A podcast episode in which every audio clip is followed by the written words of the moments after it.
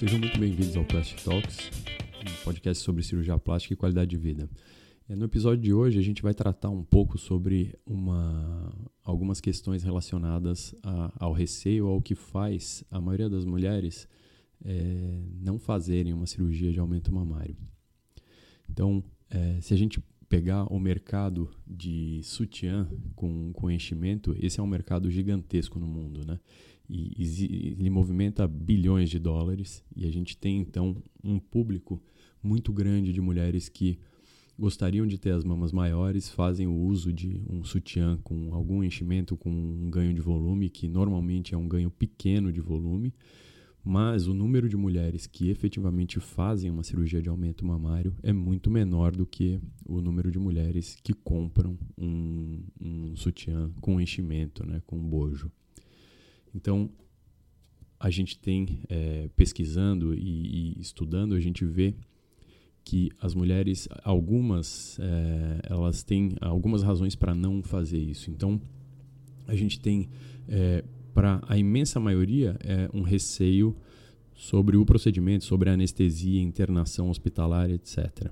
Esse é um grupo. O segundo grupo é um grupo de mulheres que não tem tempo para uma recuperação. Então, fala, olha, eu não posso ficar afastada das minhas atividades. E nesse, nesse grupo a gente tem todo tipo de gente. A gente tem mães, a gente tem médicas, a gente tem profissionais liberais, a gente tem gente que fala assim, eu não vou é, abrir mão do, do meu pouco período de férias para fazer a reabilitação de uma cirurgia, porque a gente sabe que tradicionalmente a gente segura essas pacientes aproximadamente duas a três semanas sem dirigir, sem peso, etc. E mais ou menos né, 45 dias, dependendo do protocolo, sem fazer movimentos é, de musculação com o braço, etc.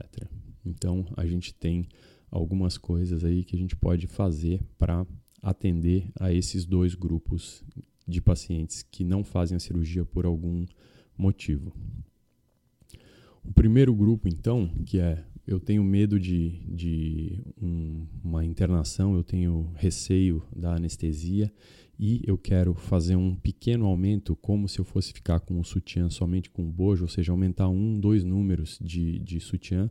Essa é uma coisa que é uma tecnologia que já existe, isso está sendo trazido para o Brasil, a gente ainda não tem disponível, mas é a, a ideia é tentar fazer com que a cirurgia de aumento mamário seja feita num ambiente fora de hospital, no consultório médico, com uma, com uma anestesia local pura ou com uma pequena sedação, e aí a gente transforma esse procedimento como se fosse uma paciente que veio fazer uma aplicação de botox. Então, o paciente vem, faz a, a, a, o preparo, anestesia a mama, e aí a gente, é, a gente faz essa cirurgia, o paciente vai embora com a mama um pouco maior, algo em torno de 150, 180 gramas, no máximo 200 gramas, com um implante é, e ela retoma as atividades dela no dia mesmo né, e vai fazer a, a sua reabilitação normalmente. A empresa que desenvolveu isso, então, chama isso de MIA, que é um aumento mamário minimamente invasivo, certo? Isso ainda não está disponível no Brasil. Os primeiros casos foram feitos no Japão, que é um mercado que é muito avesso a esse tipo de, de, de, de coisa, Japão, Coreia. Então, do que consiste esse aumento minimamente invasivo? Né? Esse é um kit que é composto por é, um, uma pinça, né, que a gente faz basicamente um, um, um, túnel da axila até a região da mama. Então a ideia é que seja um acesso axilar, é, com uma incisão de mais ou menos um centímetro e meio. Né? Então é, esse é um kit que vem pronto, né? Ele tem é, essa pinça, ele tem um, um, como se fosse um compasso, um círculo para a gente marcar a posição desse implante. Aí você faz o preparo, faz uma infiltração de anestesia desde a da, da sua incisão até a loja onde vai ficar o implante da mama. É, e aí a gente faz então esse pequeno corte na axila e aí introduz essa pinça só para fazer o túnel e aí a gente entra com um, um, uma bomba que é como se fosse um, uma, uma prótese vazia, ela entra vazia e aí você enche ela com, com um pouquinho de pressão, e, e ela descola o espaço que vai ser ocupado por essa prótese. E a gente deixa isso para é, que ele faça a hemostasia, que controle o sangramento, e aí você faz a mesma coisa do outro lado. Né? Então, prepara um lado, prepara o outro, e aí a gente tem então uma pistola que faz a aspiração dessa prótese de dentro do, do, do conteúdo dela, de, de dentro da, da caixinha que ela vem. Então você aspira essa pistola, tira a, aquela bomba que você colocou para fazer o para fazer a loja da mama, né? E aí faz a introdução da, da, da prótese com essa pistola. Então você inverte a pressão da, da pistola e aí ela faz a injeção e você simplesmente fecha a mama. E em pouco mais de 30 minutos, essa paciente com anestesia local pura ou com uma pequena sedação, a paciente pode ir embora tranquilamente para casa fazer é, a retomada das atividades dela. Então, essa é, esse é o, o procedimento básico de uma mamoplastia minimamente invasiva, certo? É, quais são as vantagens disso? Então, você captura uma, uma, uma, toda uma gama de pacientes que tem o receio da questão hospitalar, da internação e pacientes que falam, eu não vou é, é, fazer isso por conta do risco de contaminação, de, de todas essas questões relacionadas a uma internação hospitalar. E você tem também a questão da redução de custo, que é uma coisa é, bastante intensa, porque a partir do momento que você não precisa de uma estrutura hospitalar muito grande, você tem uma redução bastante interessante do custo, né? Você não tem a necessidade da anestesia geral, né? Então você tem também toda essa questão da melhora e de abarcar um público muito grande. É, a limitação dessa, dessa técnica é que a gente normalmente vai colocar esse implante na frente do músculo, né, numa posição subglandular, e como é, a pistola ela tem um limite, a gente não consegue usar um implante muito grande. Então a gente está fazendo esse procedimento para um público que quer um aumento realmente pequeno, né? Então 150, 100 a 180, né? Se a gente for é, alongar um pouco mais, a gente vai conseguir chegar a um implante de quase 200 gramas, não mais do que isso, porque aí a gente não consegue fazer a inserção por um corte tão pequeno, certo? Então, a vantagem, além da não internação e de, de ser um procedimento totalmente ambulatorial, é que a gente tem uma incisão de mais ou menos um centímetro e meio e é, não que ela não possa ser colocada pelo suco da mama, mas é, essa técnica foi desenvolvida para ser feita pela axila, né? A gente pode fazer então e usar alguns preceitos disso em outros tipos de cirurgia também. O segundo grupo é, é um grupo de pacientes que falam: eu não tenho tempo, eu posso fazer a internação, eu quero implantes de volume maior, eu não quero ter essa limitação do volume é, do implante. É, tem indicação de colocar é, esse implante no plano retropeitoral, ou seja, atrás do músculo, que a gente já discutiu em alguns outros episódios mas são pacientes extremamente ativas e que falam: olha, eu quero no dia seguinte já retomar a minha vida normalmente. Para isso, e aí assim existem é, vários, vários nomes para essa técnica, mas basicamente é, quando ela foi descrita, ela foi descrita nos Estados Unidos e isso se chama fast track, né? ou seja, é uma recuperação rápida. E se vocês olharem na internet, vocês vão ver a recuperação em 24 horas ou é, é, R24H. Tem vários, vários, vários jeitos de, de, de ser vendido. Mas do que consiste, então, a recuperação rápida? Então, a recuperação rápida ela é proposta, são várias medidas que você propõe para uma paciente e não tem como a gente é, expor tudo é, num podcast. É, isso normalmente a gente faz durante a consulta. Então, assim, é, como, como funciona essa cirurgia? Essa é uma cirurgia que é feita é, com implantes colocados no plano retromuscular, então isso é bastante importante, que é um plano conhecido por causar dor. Né?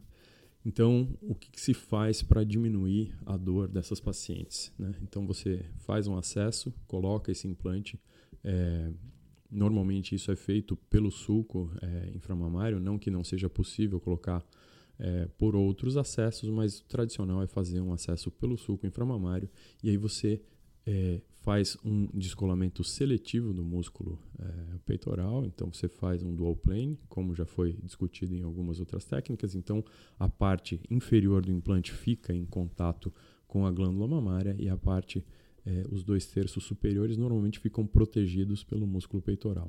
O músculo peitoral ele tem uma uh, um poder de sustentação do implante bastante interessante, então a gente deixa esse implante bastante fixo, né? E aí ele não tem muito deslocamento é, nem no sentido superior e inferior, nem no sentido lateral. Então a gente consegue com isso liberar a paciente para movimentar os braços um pouco mais rápido. Então, qual é a ideia? Faz essa cirurgia com todos os cuidados para impedir a contaminação, é, tudo que é, já foi é, tratado também. Você usa os 14 passos, né? o uso do, da introdução com o funil, você troca luvas, você faz tudo isso, faz uma hemostasia bastante é, vigorosa para evitar o sangramento, e aí você coloca esse implante. Faz o fechamento é, hermético né, em vários planos, faz-se uma fixação também bastante vigorosa do, do acesso, quando ele foi feito pelo sulco, você faz essa fixação e aí o, o que a gente faz é que é, depois disso a gente coloca então a, a paciente é, na hora que ela acorda a gente vai liberar ela para fazer alguns movimentos já na sala de recuperação. Né? Alguns cirurgiões preferem fazer isso tipo a paciente acordou já levanta os braços quando está fazendo a colocação do sutiã ou então no quarto com a fisioterapeuta ela faz esses exercícios, certo? É, é, importante que a anestesia ela esteja muito afinada com a, a equipe cirúrgica. Então, é, a ideia é que se faça uma anestesia totalmente venosa, sem nenhum uso de droga inalatória, para impedir que essa paciente tenha enjoo. Então, é uma anestesia é, super específica, não é todo mundo que faz, né? Ela tem um, um, um, custo associado, porque você precisa usar um monitor de atividade cerebral. Então, faz-se uma anestesia muito suave para o paciente acordar e já conseguir fazer esses exercícios. E aí, do que consiste isso? Vocês é, podem olhar isso. Então, é, na internet tem vários vídeos é, a paciente acorda e ela vai fazer uma elevação dos braços, não é tranco nem nada, então ela vai fazer uma elevação dos braços acima da cabeça encostar, ela pode encostar o dorso da mão um no outro, lá em cima, né? E normalmente a gente faz algumas repetições e algumas vezes ao dia. O que que isso propicia? Isso faz com que o músculo peitoral ele se relaxe né, com o movimento e cause menos dor para o paciente. Né? Então, a paciente ela tem que ser educada no pré-operatório e ter um comprometimento é, em fazer esses exercícios até mais ou menos o primeiro retorno, né? Entre 3 e 5 dias a gente vai seguindo isso e uh, esse é todo o, o, toda a reabilitação que a paciente precisa fazer. Ela não precisa fazer nenhuma outra coisa, né, de drenagem, etc., porque isso já é o suficiente para que a paciente tenha um relaxamento da musculatura. E aí, normalmente, é, o, uso de medicação analgésica ele é muito reduzido quando você usa esse tipo de approach para essas pacientes. Então, a paciente sabe que ela tem remédio se ela precisar, mas normalmente só Novalgina e um anti-inflamatório no máximo são suficientes para controlar o quadro de dor dessas pacientes. E aí, o que, que a gente faz? Fez essa cirurgia, saiu no mesmo dia, né, algumas horas depois da cirurgia, vai para casa e aí no dia seguinte pode dirigir, você pode é, carregar é, uma criança de 10, 15 quilos no colo, eventualmente pode fazer. A ideia é que essas pacientes retomem a atividade muito mais precocemente do que uma paciente que não fez esses passos para fazer a reabilitação. Então, é basicamente isso que a gente tem para fazer é, né, dessas pacientes. Óbvio que tem é, muitos outros passos e isso é normalmente abordado na consulta pelos cirurgiões que apregou o uso desse tipo de, de técnica. Então, a gente tem aí é, duas possibilidades que a gente tratou em relação a, a pacientes que ou não querem é, fazer uma internação, mas que se contentam com um pequeno aumento. Né? Então, existe a limitação quando a gente faz é, uma, uma, um aumento minimamente invasivo, ou então pacientes que falam: não, tudo bem, eu vou fazer uma internação, eu vou fazer uma cirurgia em ambiente hospitalar, mas eu quero fazer uma retomada da minha atividade muito mais precoce, com menos restrições do que eu teria. Então aí a gente tem esses dois produtos e a gente vê para quem que a gente vai usar, né? E a gente tem então essas duas possibilidades. Então, é, quando a gente pensa que tem essas duas técnicas, a gente é, vem na cabeça falar, mas eu não posso usar é, uma usar os preceitos de uma técnica e usar para outra? Não, eu poderia, né?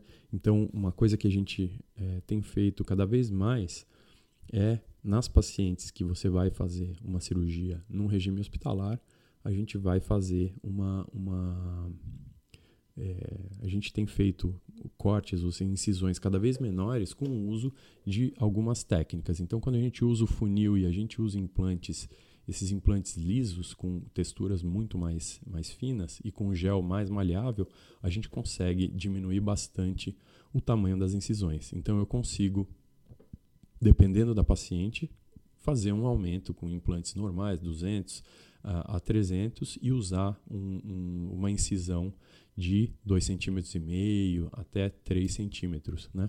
que é uma coisa que é bastante é, interessante para pacientes que tenham essa preocupação com o tamanho da incisão. Né? É, qual é a dificuldade aí? A dificuldade é a gente fazer mesmo a, a, o reforço do sulco, né? quando a gente faz esse acesso pelo sulco inframamário, é muito mais difícil de fazer o reforço do sulco por uma, uma incisão dessas de 2,5 cm do que por uma incisão de 4, 4,5 cm, que é o, o normal. Né? O mais importante não é o tamanho da incisão, é sim que ela seja bem posicionada e com uma qualidade boa.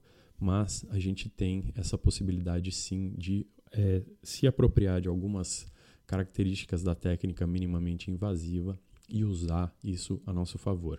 Outra coisa que facilitou bastante é o uso de, desses retratores iluminados que a gente tem, né, com luz de LED e também a videoendoscopia. Então a gente consegue fazer acessos muito pequenos é, e ter uma, uma imagem bastante ampliada usando é, essas câmeras e aí a gente faz a, a, gente faz a, é, a visualização disso e, tem um acesso, né, uma, uma cirurgia bastante precisa e, e com muito pouco sangramento. Então, tudo isso é, nos faz ter é, uma recuperação melhor e com menos dor e menos complicações no pós-operatório. Então, o uso do funil também é outra questão, porque aí a gente não tem, não tem o, o, o contato do, do, implante com a pele, a gente não tem a necessidade de fazer a retirada da, das bordas, né? que é uma coisa que a gente fazia antes. Né? Então, quando a gente usava implantes mais com maiores texturas, né? E esse implante passa e ele tem, além da, da possibilidade de contaminação, a gente tem também a questão de é, queimar um pouco a pele. Aí você precisa fazer a retirada dessas bordas e quando você faz a retirada, fatalmente o que acontece é que é, a sua incisão acaba ganhando um pouquinho de tamanho. Então a ideia é, quando a gente usa o funil, a gente mantém realmente é, uma incisão bastante pequena e a gente consegue fazer então a colocação de implantes maiores com, é, com incisões bastante pequenas. Então isso é uma, uma, uma das coisas que a gente tem tentado transpor de uma técnica para outra, enquanto a gente não tem a, a gente não tem a possibilidade de usar a pistola porque ela não está disponível comercialmente no Brasil. Resumidamente, então, é, o que, que a gente tem, o que, que é para qualquer qualquer pessoa, né? O que, que a gente tem então? Se você é uma pessoa, é uma paciente, uma mulher que quer um aumento discreto, um resultado bastante natural e quer é, fazer isso num ambiente é, não hospitalar, como se fosse fazer um preenchimento ou botox, fazer, ir até o consultório, fazer isso com anestesia local, ou como se fosse fazer uma pequena lipoaspiração, com aquelas uh, mini lipos que são feitas uh, em consultório, ainda que com toda a segurança. Então, é, você é uma candidata a fazer um MIA, né, que é uma, um aumento mamário minimamente invasivo, e isso vai estar disponível para a gente aí provavelmente é, já no final do primeiro semestre de 2021. Então, essa é uma coisa para a gente ficar de olho né, e começar a se programar para fazer isso. Limitação: é, normalmente você vai ter um aumento mais discreto de até 180, 190 gramas de prótese de silicone e é um implante é, não extra projetado para a gente ter um resultado bastante natural e uma, uma, um pequeno aumento, né, competindo aí com um sutiã de bojo, certo? Essa é a primeira questão. Se por outro lado você quer fazer um aumento mamário é, tradicional, mais exuberante, só que retomar suas atividades no dia seguinte, fazendo é, a, a, retomada, inclusive de musculação, já no, nos primeiros dias, então você é candidata a uma recuperação rápida, fast track ou uma recuperação em 24 horas, certo? Então, para isso, o que, que a gente precisa? De educação e de um planejamento né? cirurgião capacitado, material adequado. Isso vai ser feito num ambiente hospitalar, porém em esquema de hospital dia, alta precoce e aí é, os exercícios que vão ser feitos aí mais ou menos entre 3 e 5 dias de exercício, né? A gente tem ah, algumas nuances, não é uma coisa de sair fazendo, né? A gente precisa se programar para isso e uh, então as pacientes elas podem retomar, né? É, normalmente são pacientes com muito pouco tempo para se recuperarem, né? Então essas são pacientes que pedem isso. Então tem é, uma técnica disponível para cada paciente né? e para cada tipo de gosto. Então basicamente é isso. A gente está convergindo, né? É, quando a gente vê a pistola, mesmo para pacientes que fazem esse, essa cirurgia no ambiente hospitalar, a gente vai poder usar para diminuir cada vez mais é, as nossas incisões e ter resultados mais naturais e recuperações mais rápidas. Então a gente vai agregando técnicas de uma de uma, um approach em outro e a gente vai acabar fazendo coisas cada vez mais parecidas, né? Mas o futuro ele é um futuro legal para os pacientes que procuram o aumento mamário, né? Com técnicas cada vez menos invasivas, com implantes que vão é, se integrar muito bem ao nosso corpo, com alta biocompatibilidade, né?